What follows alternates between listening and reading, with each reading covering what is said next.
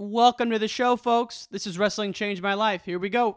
You know, because 2014, I was so young and so like almost didn't really understand that like I deserved to be here. Like I made the team, but I just felt like, oh, I'm 20, I'm 21 years old. You know, I'm fresh out of junior. I was like, what can I do here? And I wish, you know, if I could go back, I wish I would tell myself all these things of like, why are you, why are you caring what anybody thinks? Like, why do you care? You know, like you just have to stay you know like so present like don't miss the opportunity. We can endure anything and adapt and pivot and change. Wrestling gave us that ability. I would say nothing in life has impacted me more than the things wrestling has taught me in terms of self-reflection resilience. Toughness. Some guys have it some guys don't. Adversity 100% how to pick myself up and be a man after i failed and everything that has shaped my life and where I'm at today would not be there without the values and basically the, the lessons I've learned through the sport of wrestling. For me, wrestling saved my life because it, it allowed me to focus and channel my energy. We're fortunate if you wrestled because if you wrestled, natural talent helps, but it's it's five percent of the ingredient it pales in comparison to heart and technique and effort. It humbled me, taught me humility. Nothing can humble you more than wrestling. I think it's the learning to adapt, right? You learn, you learn how to adapt, you learn how to solve problems. You know, if I look back at my time I spent wrestling, if it gave me one thing more than anything else, it's mental toughness. Ladies and gents, welcome back to the Wrestling Changed My Life podcast. This is your host, Ryan Warner. I'm back from my week of travels down to Stillwater and excited to bring you this episode. My guest today is Jenna Burkett, three time world team member hailing from Rocky Point, New York. She now wrestles for the Army WCAP program. Awesome conversation here. I hope you enjoy it, folks. Coming tomorrow is our 90 minute interview with John W. Smith, the one and only. I can't wait to share it with you guys. Fan of the week goes to Brian Medlin. Illinois RTC head coach, one of the best in the game. Brian, can't wait to have you on the show. And folks, this episode is brought to you by the Wrestling Change My Life online store. Please go to store.wrestlingchangemylife.com to shop Wrestling Change My Life t-shirts, hoodies, and stickers. That's it, folks. Let's give it up for Jenna Burkett. Jenna Burkett, welcome to the podcast. Heck yeah, thanks for having me on. It's an honor a lot of places we could start, as I say every interview, but one I'm really excited about. I heard you have a crazy story about the World Military Games in Lithuania. Oh. Or is that right? is it Lithuania? It was, yeah, Lithuania, 2017. What happened there? Let's start there. Uh, that's funny. Uh, it's kind of all over the place. I mean, when you go to the military world championships or the world games, it's not like a traditional world championships in the sense that um, Team USA has you like housed in a separate hotel and things like that. Everyone's in the same barracks. But because the men's team is significantly more weights than the women's, the, the men's team was all together. So like Team USA Greco and men's freestyle was all together. And the women, there wasn't enough of us because I think it was like only four weight classes for that event. So we were all roomed bunk to bunk with all the foreigners and I was just like, you know, I had no idea. That was my first uh, world championships for the military side, and I had no idea what to expect.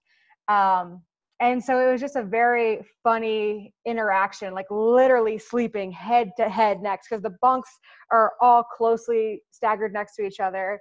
And you'd be like using your phone charger, and I would I would wake up and my phone would be completely dead. And the the foreigners, like they would literally just take the phone charger and I was like, oh, this is gonna get old quick. yeah. I like I had it plugged in and then it went like missing. And I was like, okay, I'm gonna like kick some ass before I even start wrestling because I'm like, I, I need my phone. and then I look in and like the Mongolians walking in from another room with it. And I'm like looking at her like, um, do you know that's mine? so it was uh, just a very funny, eye opening experience. But nonetheless, great competition. I wrestled the reigning world champ from Mongolia, like my second match. And it was like, you know, I think not many people realize that the military world games has the exact same people as the world championships.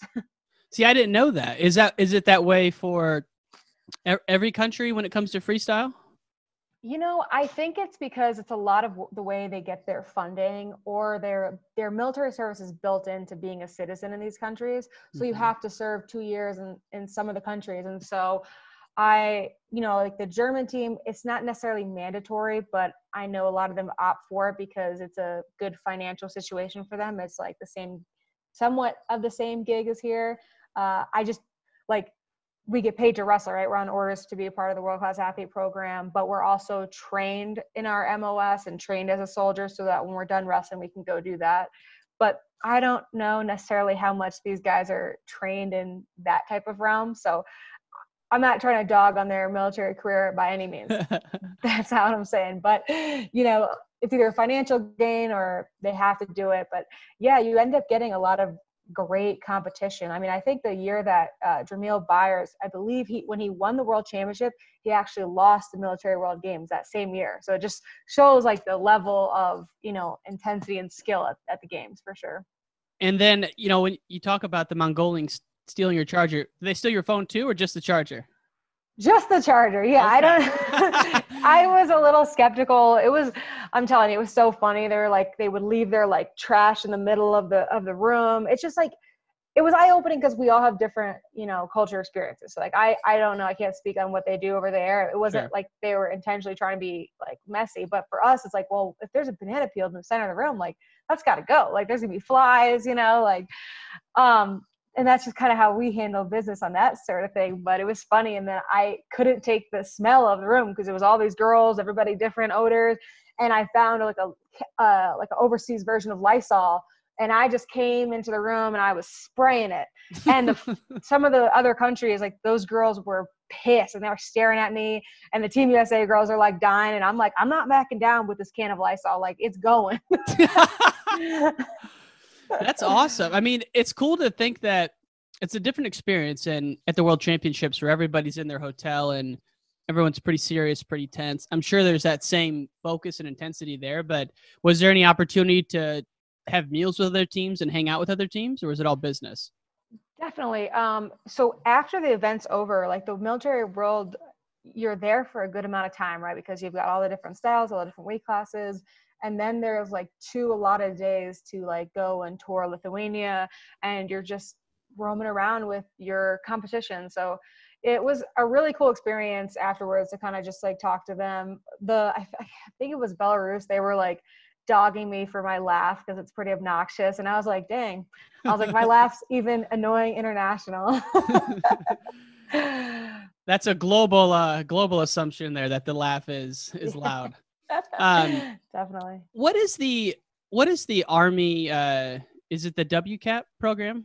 Yes. yes. What what is that? Because I know Ellis Coleman's in it. He's an Illinois guy. Um, you know, I know some guys who coached him in high school. But is it similar to like an RTC type of thing, in the sense that you're a pro wrestler during the day? So, in a sense, yeah, similar. You know, you're getting paid to wrestle. That's what you're on orders for.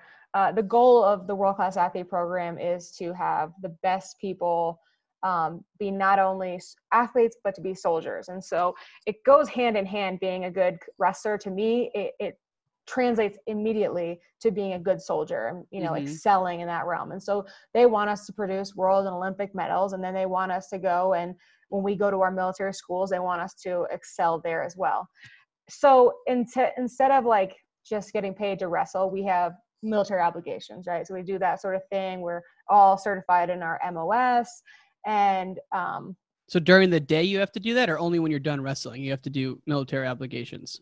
kind of both. So we stay up to date on all our trainings throughout the day. So that can you know you could be working on a computer or doing things like that throughout your whole day in between practices um, just to make sure you're getting them in by the deadlines um, and then you still like you have to fit in your military schools in between your you know your competition season like you know last year before my wrestle off you know i was coming off of like when I wrestled Helen, I was coming off of only three weeks being back on the mat because I had a month and a half at my military school. So that's just kind of like the you just got to roll with the punches. You know, I knew for me, I wanted to go to my military school right after World Championships, but right after the Worlds was my wedding, and then I had time off, so it just didn't fit in the schedule, and so I had to go at this certain time.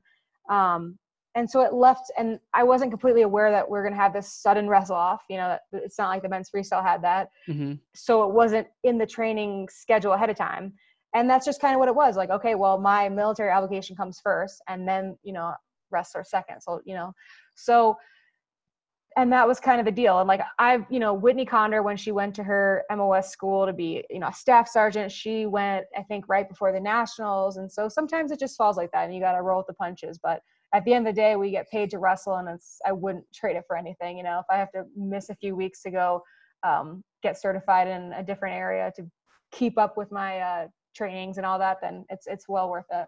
And what about when you're done wrestling? What does life look like for you in the military then I think it uh, depends on how long your contract is, right? So some people can align that perfectly, where they, when they're done wrestling, their um, military enlistment contract is coming to an end. So for some people, it works out like that. Uh, I just personally re-enlisted, and so I'm re-enlisted until 2024.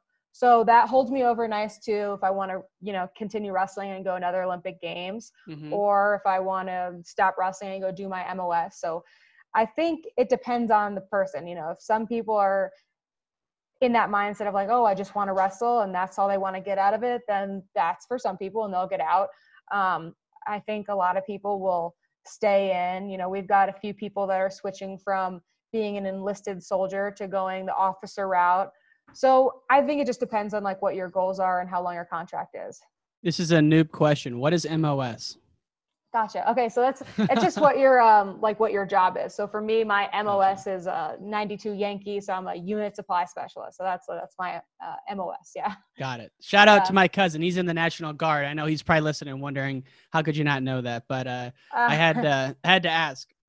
So for sure, you had a you know a really unique high school experience in a sense that you went to school in Michigan and got to work with a guy by the name of Shannon Gillespie. Heck what yeah. impact did he have on you?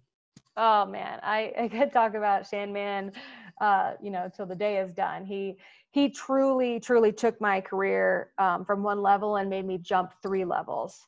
And it wasn't just the like technique side of things. He's a huge, huge proponent of the mental side of wrestling, and that was just very, very new to me. You know, I came from uh, you know, I wrestled in New York. I have a great room of wrestlers. They all went on to do incredible things. And so it was a very competitive room, but it was uh, a room in the mindset of like, hey, you know, you suck right now. You better get better. Like, you better do this. Like, looking a little fat. You got to do this. And for me, it just it didn't fit my personality, you know. And then when I met Shannon and Coach Tony DeAnda, they were just all about, you know, like what you tell yourself matters. And so once I kind of like understood that and really, you know, because you got to buy in. You can listen to your mm-hmm. coach say whatever, but if you don't buy in and think that this is the guy that believes in me this is the guy that's going to take me to the next level you know you're probably not going to reach those goals. And so shannon has done incredible things. I mean there's so many people that he had impacted impacted you know? There was like i think it was 2014 our world team uh how many weights was it? Maybe seven at the time i can't remember. Mm-hmm. um but it was like five out of the seven came from northern michigan at the usoec program. So I got that great experience with great coaching staff. And, you know, my first year, my team was made up of like Helen, uh, Veronica Carlson, Adeline Gray, Erin Golston. You know, it was an insanely competitive room. Was it hard being away from home that early? Oh my God, it destroyed me. Yeah, it was really rough. It just, you know, it was like a whole different culture. You know, I was so used to growing up in New York. It's just like the attitude's a certain way, you know, you dress a certain way to keep up. And when I moved to Marquette, Michigan, it was like I had no idea what to expect. And, you know, it's freezing cold up there. It, when I moved there that first year, that was actually the coldest winter on record in like 10, 10 years. And that was just my intro to this. So I just thought that was the norm. And there's never any sun. So the more just piles on the snow, you know, it just stays. I mean, like you're from uh, Illinois. So you, yeah. like, you would totally. At, how far north is Marquette, Michigan? Because I didn't think it'd be that much colder than New York, but I guess. Oh, so and I'm from Long Island too, so I'm not from upstate, so I'm so far on the island, so far east. Okay, I'm looking so, yeah. at the map now here. Oh, it's way up there. It's in the UP. Yeah, yeah, yep, the Upper Peninsula for Holy sure. Holy shit! Like that's you're a boat ride away from Canada. Okay, I didn't know eh, where it was at. Exactly. Yeah. so how old it, were you when you went there the first I, time? I was 15 when I first moved there. Yeah. Oh my god, I can't think of a bigger culture shock than going from you know Long Island to the UP. UP. Yeah. Oh my gosh, it is so funny, you know, because you're just like. I think when I moved there, I told myself like, "Hey, if you hate it in a few months, you'll just go home." You know, like that. That's just we'll just go there for this experience. And then when I got there and I absolutely hated it, and I was like, "Well, there's no way I can leave. Like, I can't quit. I can't be that person." And so I was like, "Well, I got to see this this through," you know and so it was a huge culture shock just to be away from my parents i was you know my brother my parents it was so difficult but i i kind of gra- like had to get into the routine of like my parents came and saw me a lot you know so by the time i moved there you know it was like a month and then it was thanksgiving so i was home and then it was christmas and I, like i always flew home for that i don't know how my parents swung it because marquette to new york was an expensive uh, plane trip What airport is there up there? oh my goodness i can't even remember the airport it's been so long I'm looking at. I swear to God, I've never seen a city so remote in my life. I'm looking at this map. It's just surrounded by green, like national park, forest preserve. absolutely beautiful. Don't get me wrong. I bet. it's incredible. But it's like incredible for a month. Like you, I feel like summer's one month, and then it's winter. like So you you just mentioned that you know at first you were incredibly homesick, and then you said you have to see this through. You said that in about five seconds, but I'm guessing in real life it was a matter of days, weeks, or months. How long did that process take for you from when you went there to accepting and really buying in? Um, yeah, so I it definitely took a few months. I think but when I went to like a national championships, so that was probably around March typically. So it took, you know, probably five months or four or five months. And then, you know, I think I won that nationals and I was like, wow, things are really like paying off, you know, like I'm starting to really understand and My parents are visiting me, so I'm still seeing them. You know, I honestly saw my parents and my family once a month at least. Um, and then I think was key was making friends in the school, you know, because those are the people I was with. You know, I had practice at five in the morning.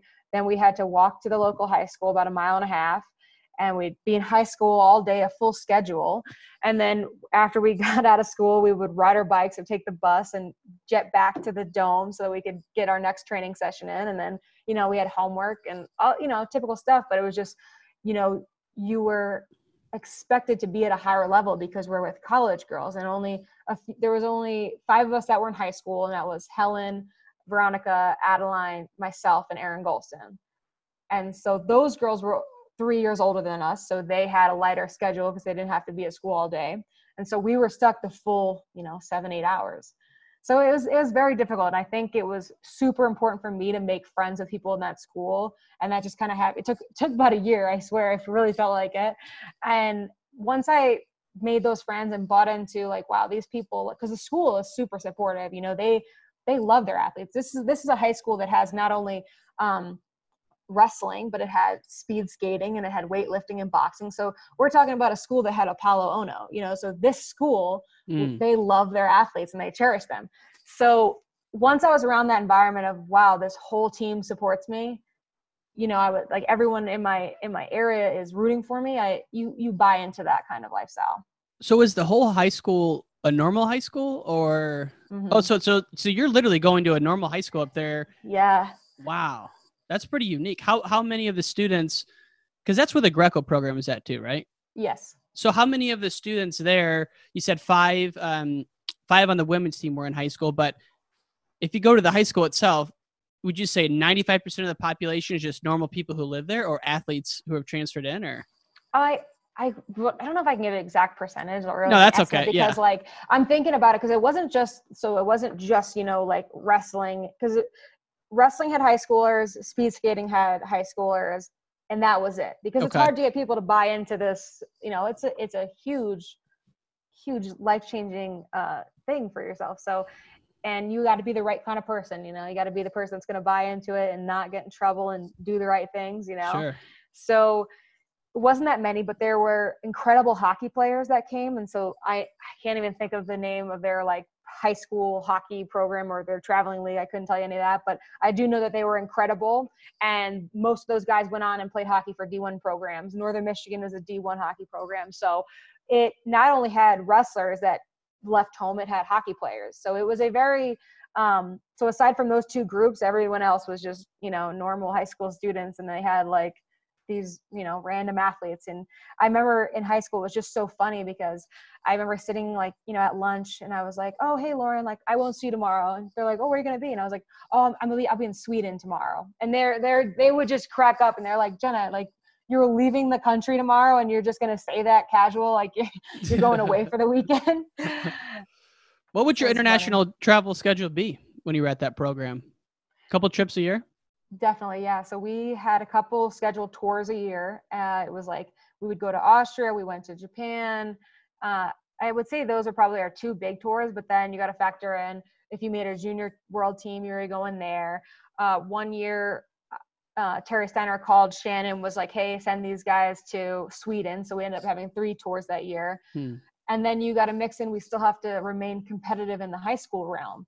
You know, some of the seniors like Adeline and Helen, they didn't go to like you know the Folkstyle Nationals because they were competing at the senior level, mm-hmm. whereas we were still sophomores in high school, so we had to you know still remain competitive with our high school peers and go to Folkstyle Nationals and go to Body Bar and do all that. So, I mean, honestly, I remember traveling, oh, you know, once a month. I remember it was very, it was hard. You know, was, that was another reason why it was so crucial to have those friends to be like, hey, what did I miss? You know, I've been in Austria for two weeks. Crazy. What a unique opportunity, though. Oh, for sure. I, like, I know a lot of people, you know, they always say like, I could never let my son or daughter do that. And, and while I totally understand, like, I don't even have kids yet, but one day, you know, I, I can't even imagine that feeling of being like, yeah, I'm just going to let you go. Um, but I'm so thankful to my parents for letting me take that opportunity because it really, it was so important for my wrestling career, but more importantly, it was super important for my personal life. You know, it's just a really an opportunity for me to grow and um, get to know this small town. And it was, it definitely changed who, you know, who I am and, and for the better, in my opinion. I started to realize, you know, like the values of life and why it's so important to do things outside of wrestling because you just, you'll burn out. Well, and like you said, being around someone for the first time and Shannon Gillespie that actually believes, you know, anything is possible mm-hmm. excuse me, because we've all had those coaches where they're more realistic and you know they're not you know dreamers so to speak and they have limiting beliefs but first yeah. time you're around someone like that who really believes you could do anything that is an incredible feeling um, the one thing you mentioned though in a, in a past article that i found was you realize that it's okay not to feel you know super confident every day which yeah. that's something i still battle with now. Sometimes i get up and you know i'm just not feeling it and i get so frustrated with myself. But you know how did you come to that self discovery i think it was all in the process of just not identifying as i'm a wrestler 24 7 i think once i started to buy into that i have to be a person i have to have goals outside of wrestling i have to have friends outside of wrestling it made me just start to understand that like life just you know you have these ups and downs and it's it's very natural and i try to you know preach to the kids and whomever that it's just like it's really truly okay to not be okay. You know some days i feel like i'm attacking life and i can do everything and you know some days it's an absolute struggle but i think it's so important to have the right network of people around you who can like identify when maybe you're not truly yourself and i think um you know like my coach jermaine hodge now at the army world class athlete program he's just been a huge role model in my life and truly keeps me like on the right track. But it's always because it's so much more than wrestling, you know, like he's been just insanely important to my career because, you know, I would have all these anxieties and all this nerves and I wouldn't know what to do with it. And one of the simplest things he said to me one year was just, well, let me carry it. Like I'll, I'll put it in my ruck, you know, like I'll carry your stress. And I remember just thinking like, oh my God, like just that phrase alone made me like breathe like easier. Like, okay, I don't have to carry all this stress, you know, because my coach is going to carry it. So now all I have to do is wrestle. Like, how easy is that? Do you have anything you do the day of or before a match? Any routines to get yourself in the right place or to release that stress? Um, so it's okay if not. I was just wondering, you know. No, yeah, I was talking about this with my neighbors the other day. They're completely not wrestlers, and so I've just been, you know, chatting them up about different things. And I was telling them that one of the things that I do before, like the night before my matches, usually, and not every competition, but usually the bigger competitions, I watch this episode on Chef's Table, and it's with uh, Christina Tosi, and she runs the uh, Milk Bar. And I watched this episode on Netflix, and it was like the ultimate pump up to me. Like I just really like grasped to it and was in like loving it. You know, just she came from like a family that was really wanting her to get her college education and she did that. And, you know, I can't remember what her degree is, but I, I want to say accounting, but I don't think that's accurate. But she was doing this life and it just wasn't truly for her. And she really wanted to be like this baker. And, you know, her parents were like, how, how are you going to make a living, you know, being a baker? Like, come on. And she was just I hate so people like that, by the way. Yeah, Parents no. that say, and they don't mean any harm by it because they're just trying to look out for you. But I hate when I hear stories like that. I just, I'm so glad that you found something that kind of inspires you to think the other way. Keep going though. Keep going. Yeah, yeah. No, it, was just like so funny and like because it's true. Like you you want to a little bit please your parents and do the right thing and like yeah, I want the stable job versus the ups and downs. Who knows what's gonna happen? And it was just crazy. Like she was working in New York City, you know, hustled and bustled and made made it happen. And now like Milk Bar is insanely popular. It's great desserts. And I was watching this and I was like so motivated from it. And I literally now nights before my big competition, I'll just turn it on because the way they do it on Netflix is like just so motivating. You're, you would actually think it's like a like a sports video or something. And I had Mensah watch it actually before she wrestled at Worlds, and she won Worlds. So that's, that's all I gotta say. I'm definitely gonna watch it now.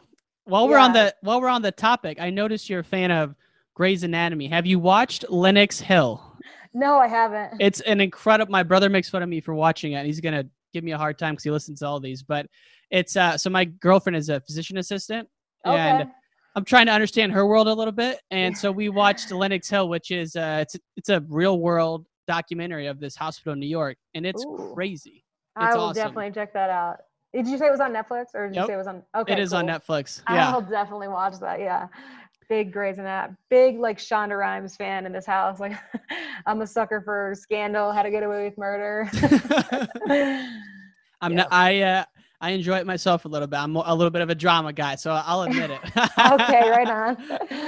Um, one of the things I found that was pretty cool was that you are, or or did work with Adidas to design a, a woman's singlet. How did that come about, and are you still working with them?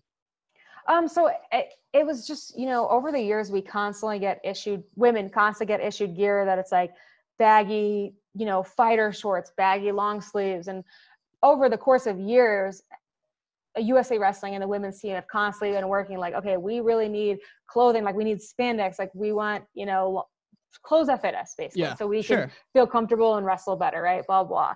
And we've had a big issue with our singlets, just either um, you know, not full coverage. It pulls down. You can. We've had so many see-through singlets that I I can't. I think I went through a whole. Stop it.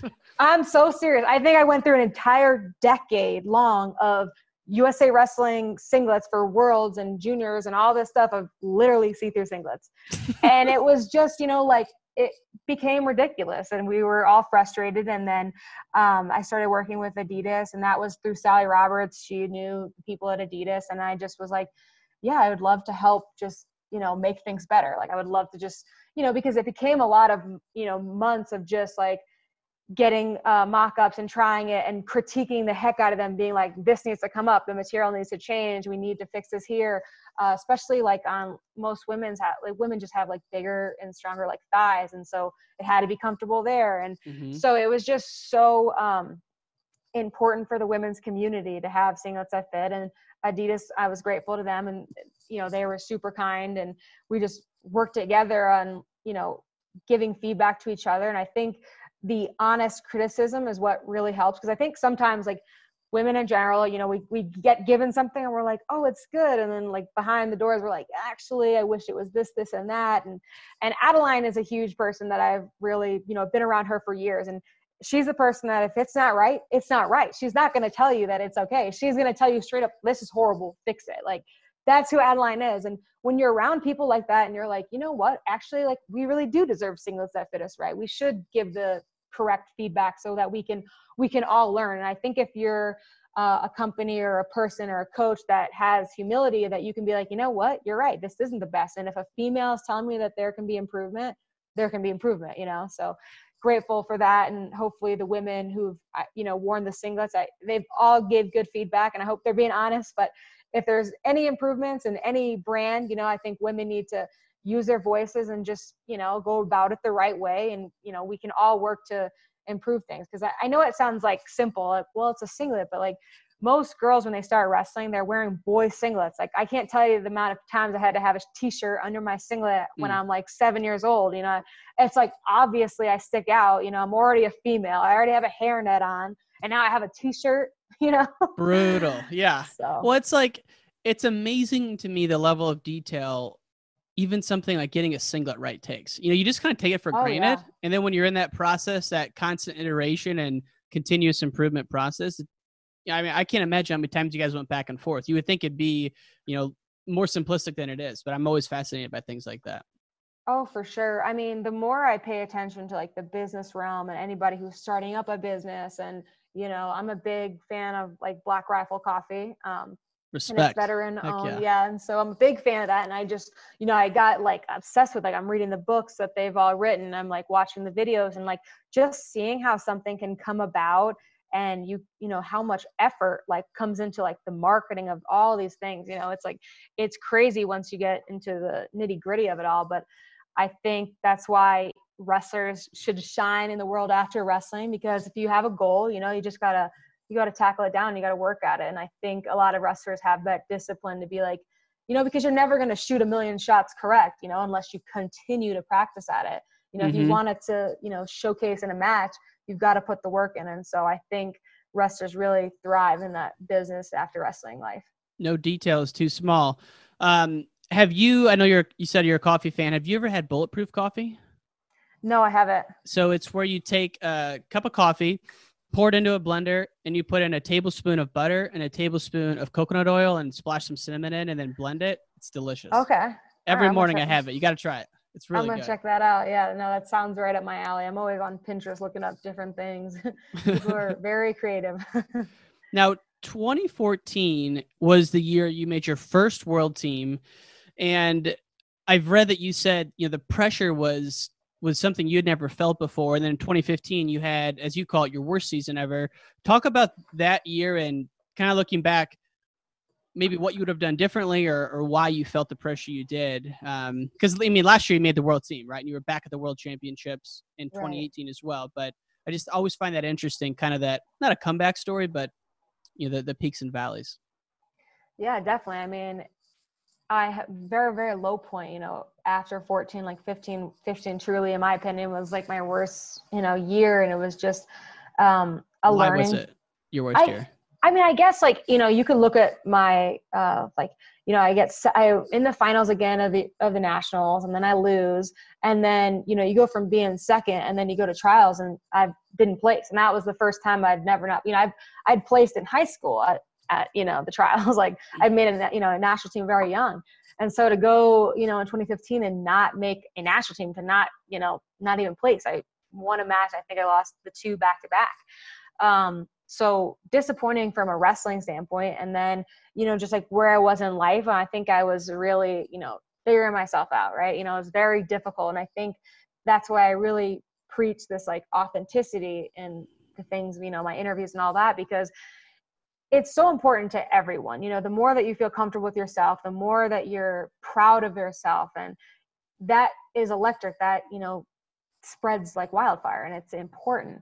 And i think no matter like what you're going through and it could be it could be anything you know if you're not really being who who you are and and identifying with your core values you know of course you're going to be lost. You know when i look back at that season it's like well jenna like how can you expect that you didn't have a good wrestling season when you're like all over the place in life? You know you're just not really not confident super low self-esteem and that was hard to deal with especially in a sport that's like hey toughen up you're the you got to think you're the best and it's like well the truth is like not every day you're going to think you're you're the best and if you start feeling like oh my gosh on tuesday i felt awful now that's seeping into wednesday and then thursday and friday and then you just had like a week of not so good feelings and then you're like not performing that can really lower your self-esteem and so you've got to figure out how okay how can i bounce back like just because i had a, a bad practice doesn't mean i'm a bad person i don't like I have a bad practice now. I just kind of laugh about it. There's been so many times in this past season where I'm like, I have a great day. I think I'm on top of the world. You know, I just feeling myself. And then the next day I get my butt kicked and I feel super low. And I kind of laugh about it. And I'm always like,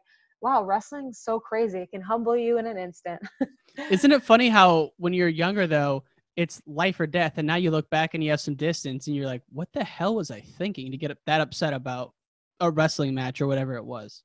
Yeah. Oh, I see. I see it a lot of times, you know, like, um, kids put so much effort, you know, like I have to win Fargo. If I don't win Fargo, I'm never going to get recruited. If I don't get recruited, my whole, you know, my whole life is over almost. And it's like, I mean, of course, how can you perform under that pressure? That's intense, you know, like we talk about this, like my sports psych is also, he works with like special forces um, soldiers, he works with rangers, he works with, you know, athletes. And he's just been so crucial for my wrestling career and so crucial for life outside of wrestling of just like, hey, like you got to stay present, you know, like a lot of times everyone always wants to ask about the next thing coming up, like what's the next thing? And of course, that's like the job of the person. But for me, you know, I just give like, well, today's Monday, so I'm not thinking about Saturday. You know, like why would I think? Why would I think about Saturday? You know, it's it's not here yet. And as I'm like going through that, it was funny. I was watching the Michael Jordan. Um, oh my god, I'm obsessed. Yeah, that whole thing was absolutely amazing. Oh One my the, god yeah, huge. And one of the things that they said, you know, he was like, everyone was taking the the three shot the three shots, and they're missing, and you know, Michael Jordan takes it, kills it, and everyone's like already nervous about it. And he was like, why would I think about a shot I haven't taken yet? And I was like, oh my God, that's like my, like, that's the stuff I work on, but it's just so mind blowing to hear it from, you know, such an elite athlete. And you're like, yeah, why would I think about, oh my God, what if I lose this match? Oh my God, what if I can't get to this? Like, why why is your mind already there when it's you know it's monday at two o'clock in the afternoon? How do some people figure that out without any help from a, ther- a therapist or a psychologist is um, beyond me. That's why they're as good as they are. That's incredible. When he said i do remember that and i it kind of registered my mind too thinking how in the hell does he come to that at such a young age? You know? Definitely. And you know it's funny like ellis you know you brought him up earlier. He's someone i always look to on our team. He's like one of our leaders and he's just a great advocate for staying present, you know, staying in a positive attitude. Like you just you never find Ellis in a bad mood unless he's like losing at a video game or something. You know, then he's probably a little salty. But he's never in a in that mindset, you know, like he's always I've been on so many trips with him when we're like getting delayed, things are happening, we lost our luggage, like all these things that would, you know, just throw a wrench in your plan. And he's just like, oh, whatever. Like, I don't care. You know, he, like, I've seen him so many times saying like that. And I'm such a planner. And I'm like, mm. Ellis, like, don't you understand? Like, we're going to miss this connection. We're not going to get here. Like, I'm stressed. And he's just like, Jenna, like, you can't think like that. And literally, the more that I've been around him, like, I, I love when I'm traveling with him and my coach, Jermaine Hodge, because they're just two in the same. Like, they just, they don't worry about things like that. Like, constantly, they're like, why would I worry about things I can't control?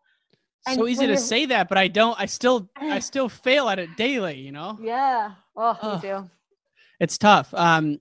So Ellis is, you know, his. Uh, I, am involved with Beat the Street Chicago loosely, and the executive director was Ellis's high school coach, and he's like this legendary Illinois coach, Mike Powell. Oh yeah, no, I'm familiar for sure. Um. Yeah. He he just he has you know, just incredible things to say about Ellis. Um, and I, am glad you spoke about him a little bit because you know a lot of times you don't hear everyone's story. Um, certainly some of the you know the Greco guys you don't hear as much about. So I was that's cool you talked yeah. about him. Um, one of the things I wanted to ask about is, you know, when you look at your 2019 World Team, and this you've you've done this interview and a lot of people have talked about it, but at the U.S. Open you lost to Becca, 51 seconds has how you say it. And yeah. in between the US Open and Final X, you really put yourself through hell in different 51 second activities, mm-hmm. whether it was the Airdyne. Um, how did you border? How did you border not obsessing over what you did in the 51 seconds versus kind of moving on and getting ready for the next thing? Uh, and just describe what happened, maybe. Yeah, I mean, it was it was very difficult. You know, I and again it's like i went into the us open just thinking like this is mine i've got this you know i declared myself at 57 kilos very early on and i was just on the mindset like okay i'm going to the worlds at this weight i want to qualify the weight. And uh, you know when i went through that tournament i was like tech falling my way i you know i make it to the finals.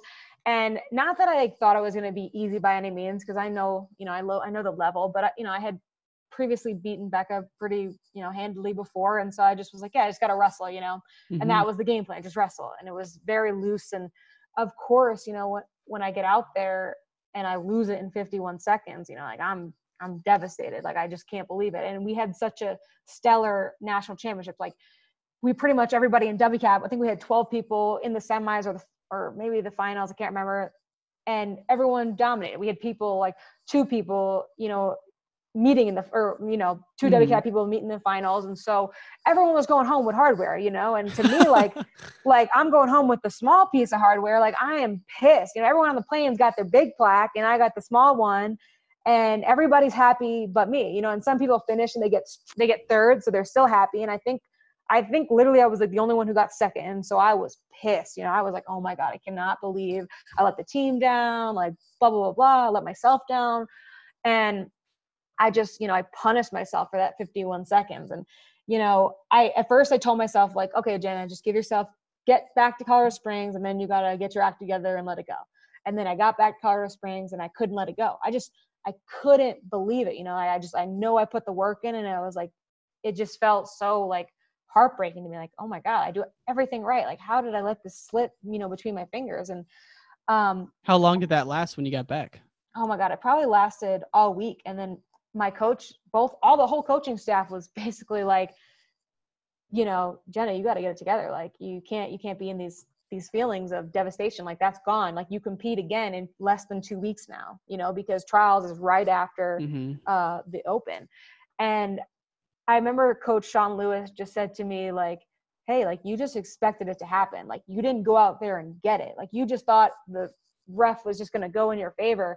And, you know, he said that to me and it really stuck out. And I was critical of myself, like, no, I didn't. You know, I didn't do that. And the whole car ride home, I'm like, oh my God, like I did. Like I just expected everything to fall in my favor. And like I didn't go get what was mine, you know? And so leading into the trials in Raleigh, North Carolina, to me that was like a warpath. Like I just to me, I didn't want to be there. Couldn't believe I had to be there.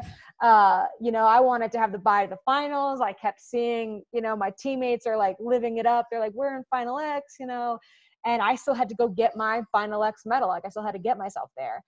And you know, I just put myself through hell in that 51 seconds. Every if I was doing treadmill sprints, I was doing multiple 51 seconds, airdyne, you know, everything everything I was, you know, doing, I was punishing myself. And so when I got to Raleigh, to me it was so personal. You know, I wanted to I wanted to tech fall every single person in my weight class to show that they just weren't on my level. That like even on my worst day, even when I don't feel good, because I didn't feel good, you know, I didn't mentally feel good. I didn't I was upset, you know and I just wanted to prove that no matter what, even on my worst day, like they just still couldn't beat me. And so I had an attitude. At, you know, a lot of people. I think it was uh, Ryan Holmes with FloWrestling. You know, he was like, you know, he's like, you looked a little different today. You know, you look like you were trying to prove something. And you know, it was true. I really, I just brushed it off like, hey, I'm a New Yorker. Like, I just had, you know, I'm a little rough around the edges. Like, I don't care if these girls like me or not. I just, I want to destroy them. And so, you know, getting to Final X um, and once I got the spot for that, I had to really uh, tone it down because for me, I didn't want to go into Final X angry. You know, I didn't want to. I didn't want to hate Becca. You know, that's mm-hmm. just like immature. I didn't want to be like, oh, I hate this girl. I got to destroy her because that puts more pressure on myself. And so I just had to remain so present that thinking about the future, thinking about the match was so out of reach that I just it wasn't attainable. And so every day leading it up until Final X, I was staying so present of just like I can't even think about Becca. Like I'm thinking about myself, making sure my body's right, making sure my weight's good, uh, getting my extra in. And so I remember getting ready for Final X as we're there. And I remember seeing everybody like jumping around, you know, like everyone gets ready a certain way. And I remember, you know, just seeing people like slap themselves. And I remember like my favorite picture that Justin uh, Hoch captured was I'm just like actually right before I go out, like my hands are right on my thighs and I'm just like super calm. Like there was no pump up. And I remember just, I love that he captured that picture because I was truly just staying like so insanely pre- present, saying, sending all these positive vibes to myself and just knowing that like my body was going to do what it needed to do. Like I already had, I knew, I already had a game plan. I knew how Becca wrestles. I, you know, I know what I wanted to hit, but I just knew like, okay, we just got to go with the flow and not be so nervous and and enjoy the moment. You know, I was in New Jersey. I had all these people from Long Island and other parts of New York. They were rooting for me. That I was like, well, how can I not go out there and have fun? Like it's going to do such a disservice to me and my family. So, yeah, it was it was a good it was a good show up.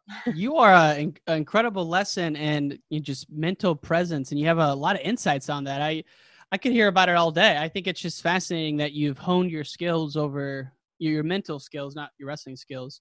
You know, really since sounds like 2004, 2005, uh, not 2020, 2014 until now. You know, when yeah. you had that that first world team. And and truly, I to be honest, you know, it's really from 20 some part of 2018 until now where I've really, you know, started working with a certain sports psychologist. And, um, you know, because 2014, I was so young and so like almost didn't really understand that like I deserve to be here. Like I made the team, but I just felt like, oh, I'm 20, I'm 21 years old, you know, I'm fresh out of junior. I was like, what can I do here? And I wish, you know, if I could go back, I wish I would tell myself all these things of like, why are you, why are you caring what anybody thinks? Like, why do you care? You know, like you just have to stay you know like so present like don't miss the opportunity. Like what i've learned now is the more time i waste being nervous or anxiety ridden is like i'm wasting energy you know? Like i need that energy later on in a match. And so i had to really hone in on that. And that's that's really been the past you know two years. And it, it showcased a lot when i went to italy at that world ranking event. Um, and so that was right before my rest loss i think so that was the event right right after i graduated from my military school went there and you know I, I, got fifth there but i wrestled my first match was the russian that i lost to at the world championships. Yeah. and so i remember getting that draw and being like oh that's hilarious. Like i would have this female first match. And i just remember being so thankful. Like i can't wait to kick her ass so i can show that i should have won at worlds you know? It should have been me. Um, and i just Heck was yeah. so excited for that opportunity. And and that was a great tournament because it your matches happened every 10 minutes literally. Like yep. we had a lot of times where we were waiting at the clock just to make sure we got our 15 the allotted minutes. And i remember just not even getting the opportunity to be nervous because we just had to keep going. And i was i was super grateful for that event because i was able to really practice the things that i was working on mentally practice the things that i was working on physically. And so um, that was another good showcase of you know staying sharp mentally. Isn't it amazing how when you get to the level you're at it truly is ni- it's such a cliche and I, am gonna say it but i hate to 90% mental 95% mental but but man i mean just like everything you've said today is just uh you know a, a real example of the mental battle day in and day out is incredible. And you look at someone like jb how has he done it for that long? Or anyone who's done it helen or anyone who's done it consistently for is sure, like yeah. unbelievable you know yeah, and I think one thing that I like, you know, I observe of like, you know, Jordan Burroughs is, you know, he's um, you know, he's with his family. He's doing different things. You know, he doesn't have to stay in this mindset of like, can you imagine if Jordan Burroughs just like thought he was only a wrestler and that's all he was gonna do? Like things would be, you know, his financial situation, all that would be so much pressure. And instead, like he's living his life, he's impacting the community. Like I don't know how much I can stress that of how important what, you know, the Black Wrestling Association, like what all that is doing. And I think, you know, for me, like I have noticed personally, like I have really the last few months tried to put so much, you know, I'm not trying to chew my horn, but I just wanted to put good into the world. Mm-hmm. And, you know, without even like saying like the things that I w- was doing, all of a sudden a lot of good things were happening. And I was like, wow, like this is insane. Like it really truly, you know, shows that the attitude you put out is the attitude you get back. And, you know, obviously sometimes bad things happen. And I'm not saying like, oh, something bad happens to you, you deserve it somewhere right. down the line. It's just that's life. But if you can learn to take a little bit out of these hard times and these opportunities and to find growth somewhere, your wrestling will be so much better because you're like, oh, six minutes on a mat. Like, okay, like I've got my, you know, I've got some friends that are deployed right now. Like, how can I worry about six minutes on the mat when I've got people you know, and friends overseas and people doing other really hard things away from their family. And so uh, for me, it's very humbling just knowing like, hey, my time wrestling is such a short window and it's such an opportunity. Like, I don't want to, the rest of my career, I don't want to waste a second of it. Like, even the crappy days, like, I want to find something good about it so that when I am in the real world, you know, I'll miss those days of like, wow, I can't believe those days when I was just on the mat wrestling six minutes at a time. You know? For sure. I mean, I will say, you know, of the of some of the things you've been doing lately, I, I can imagine one of them is maybe that campaign how she wrestles. I love yeah. those videos. I think they're oh, awesome. Good. I'm glad. Yeah. The confidence one was awesome, and then uh, the vulnerability one. I, I just think that's such a, a cool idea to do that. Who who started that? That was all Julia Salata. I, she she contacted a few of us, and we just bounced ideas off of each other, and then she kind of broadened the scope and uh, invited more people to do it. And we're continuing to um, invite more people. Like you know, we just want to hear everyone's story. You know, we want to hear the male coaches, want to hear the female coaches. You know, referees. Like we just want to know and so we can share those stories because you know not everyone is on a podcast not everyone gets to share a little bit and so it's been uh, so nice to hear everybody's stories everybody's journeys. You know i truly like i can't wait to hear more and more of the females that paved the way because their life was mm. so hmm. different than the high schoolers today you know? Oh my god. We were just talking i had victoria anthony on last week and we were talking about tricia saunders um, oh my god yeah. that, that's the old oh that's og i mean that's incredible. That is i mean I, I don't even know when you know mid 90s maybe early 90s but you think back to that that's and then you know the first olympics for female wrestling 04 04 yeah. Right? I mean that's that's incredible how far how far it's come. Um yeah. the topic i wanted to wind down with is you have you're very outspoken in support of autism awareness and i don't know the answer to this so i'm excited to know why why is that and how did that come to be so um my i have an older brother he's five years older than me and you know he's autistic and he was diagnosed when he was two years old and you know it's just like i i grew up with it so i have this awareness of of it and i just you know like i've always been outspoken of it. My family has always had this like chip on their shoulders because you know like a lot of people would stare at us you know we there was no event or anything we could do that people weren't staring like my brother was very energetic. You know, he was very loud. He was always jumping around making noise. And so people just stared because if you don't know about it, you can't expect, you know, like I can't expect you to have understanding if you don't even know what autism is. And right. so 30 years, you know, or 31 years ago, my, my parents had my brother, you know, he, it was so new. I remember people, even when I was coming up, you know, people thought it was a disease. People thought they could catch autism and that was such a battle you know i remember like people like you know kids in my class they're like i remember their parents didn't want them to come because they didn't want them to be around my brother. And i just i was so hurt from it. And i had this mindset of like you know what josh to hell with these people. If they don't want to understand you they are missing out because you know my brother is such a loving um, incredible caring person you know? And if you just if you just check him off as he's autistic and he can't speak you're you're missing out on all this unconditional love that he gives by showing you. And so um it's always been so important in my life you know i just wanted i wanted my brother to be accepted like the, all these people with disabilities and everybody you know like at the end of the day we all just want to be accepted and we have that in common you know i want to be accepted just as much as i want my, you know for my brother to be accepted. So I started that since I was, you know, younger. I've always been a big advocate for my brother, you know, because he can't speak. And so I can quickly gauge what my brother needs. And uh, my mom has worked, uh, she worked in the disability field for, gosh, over 40 years. You know, she was one working in group homes, she was writing programs for these adults. And for me it's really important about the adults with disabilities adults with autism because a lot of times if they're kids it's like oh they're so cute. Like look at them. Like i love the noise they make. And then when they become an adult a lot of people have a hard time accepting like oh man like you know if you saw my brother he looks normal. And then all of a sudden you hear him make a noise and you're like oh my god like you know? Right and right. Yeah and I, I i could talk about this all day. I'm just like i'm passionate about it. I really want adults with disabilities, adults with autism to have somewhere, you know, after they age out of the system, after they're 21 plus, or, you know, like a lot of these kids, they either live with their parents and their parents hold that, you know, I don't want to say burden, but it's a ch- more challenging of a lifestyle, right?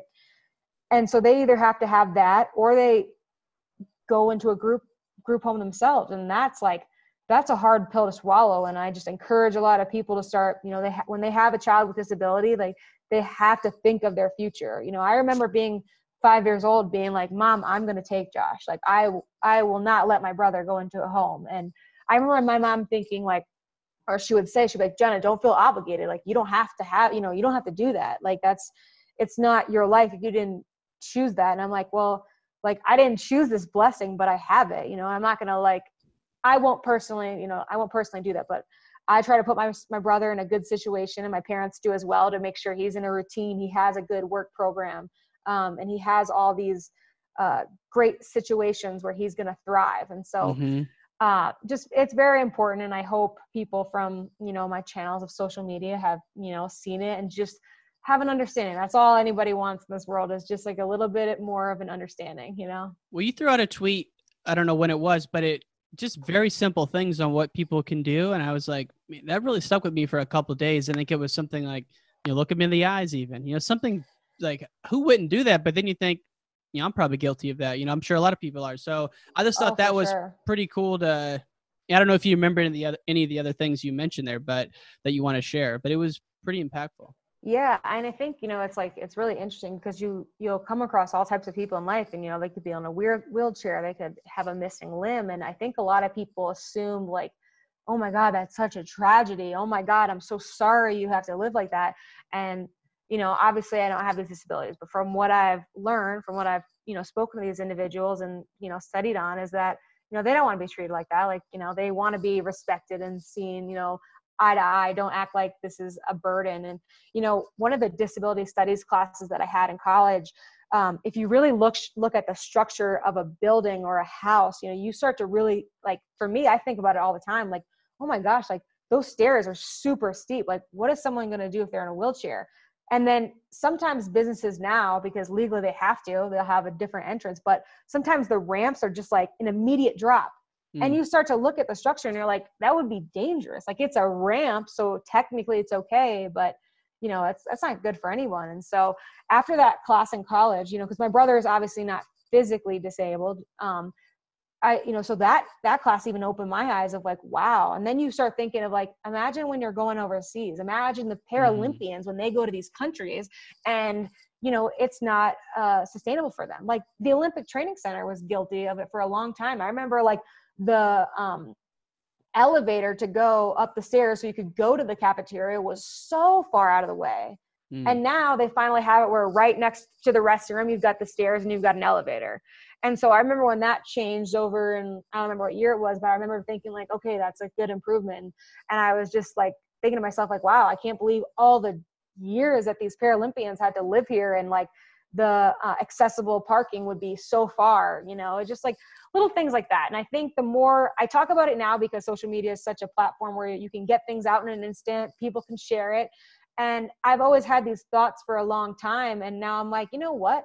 It would benefit someone to know oh i probably should talk to the individual instead of like i hate when people talk to my mom or me about my brother. Like it's it's rude you know? Like i understand that there's certain things where like he's not going to have a full conversation with you but my brother is very smart and he can pick up on a lot of things he's very like mischievous and so you know it's just like common courtesy to be like talking to my brother not about my brother you know It's amazing how much you can communicate without language in situations like that.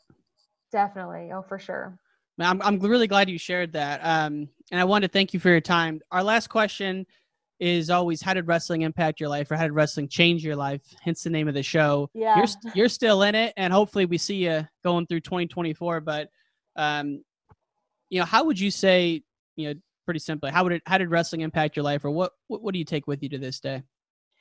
I think I'll always take the like you know the work ethic and the discipline that wrestling has. I, I'm sure that's like a common answer of just you know like it instills that in you and it it gives you that confidence and I think that's important you know because we're in an individual sport and so you don't have the offense or the defense to have your back like you've got to have your back and I think if you take that sentiment with you the rest of your life like hey there's certain things that I got to go out of my way to make sure that I get this done you know I have to do this I I have to seek out you know information like I'm really big about just saying like, yeah, I don't know everything. I'm not I'm not the best wrestler. One day I might be the best wrestler on April 10th and make the Olympic team, but it doesn't mean I'm the best wrestler every day of my life.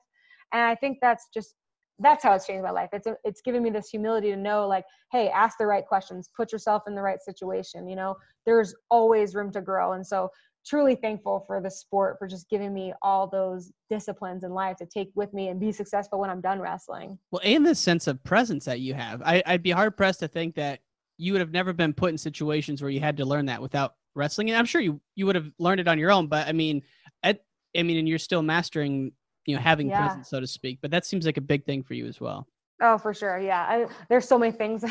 Just thankful for it all. for sure. Well, thank you very much for your time. We're excited to see you back out there, and, and really appreciate you doing the show here. Heck yeah, yeah. Thank you, Ryan, for doing this and having me on. I appreciate it. And all great things must come to an end. If you want to hear more from the podcast, text WRESTLE to 555 888. That's WRESTLE to 555 888. You can also find us on Instagram, Wrestling Changed My Life, Twitter, Ryan underscore N underscore Warner, as well as our website, WrestlingChangedMyLife.com. Take care, y'all.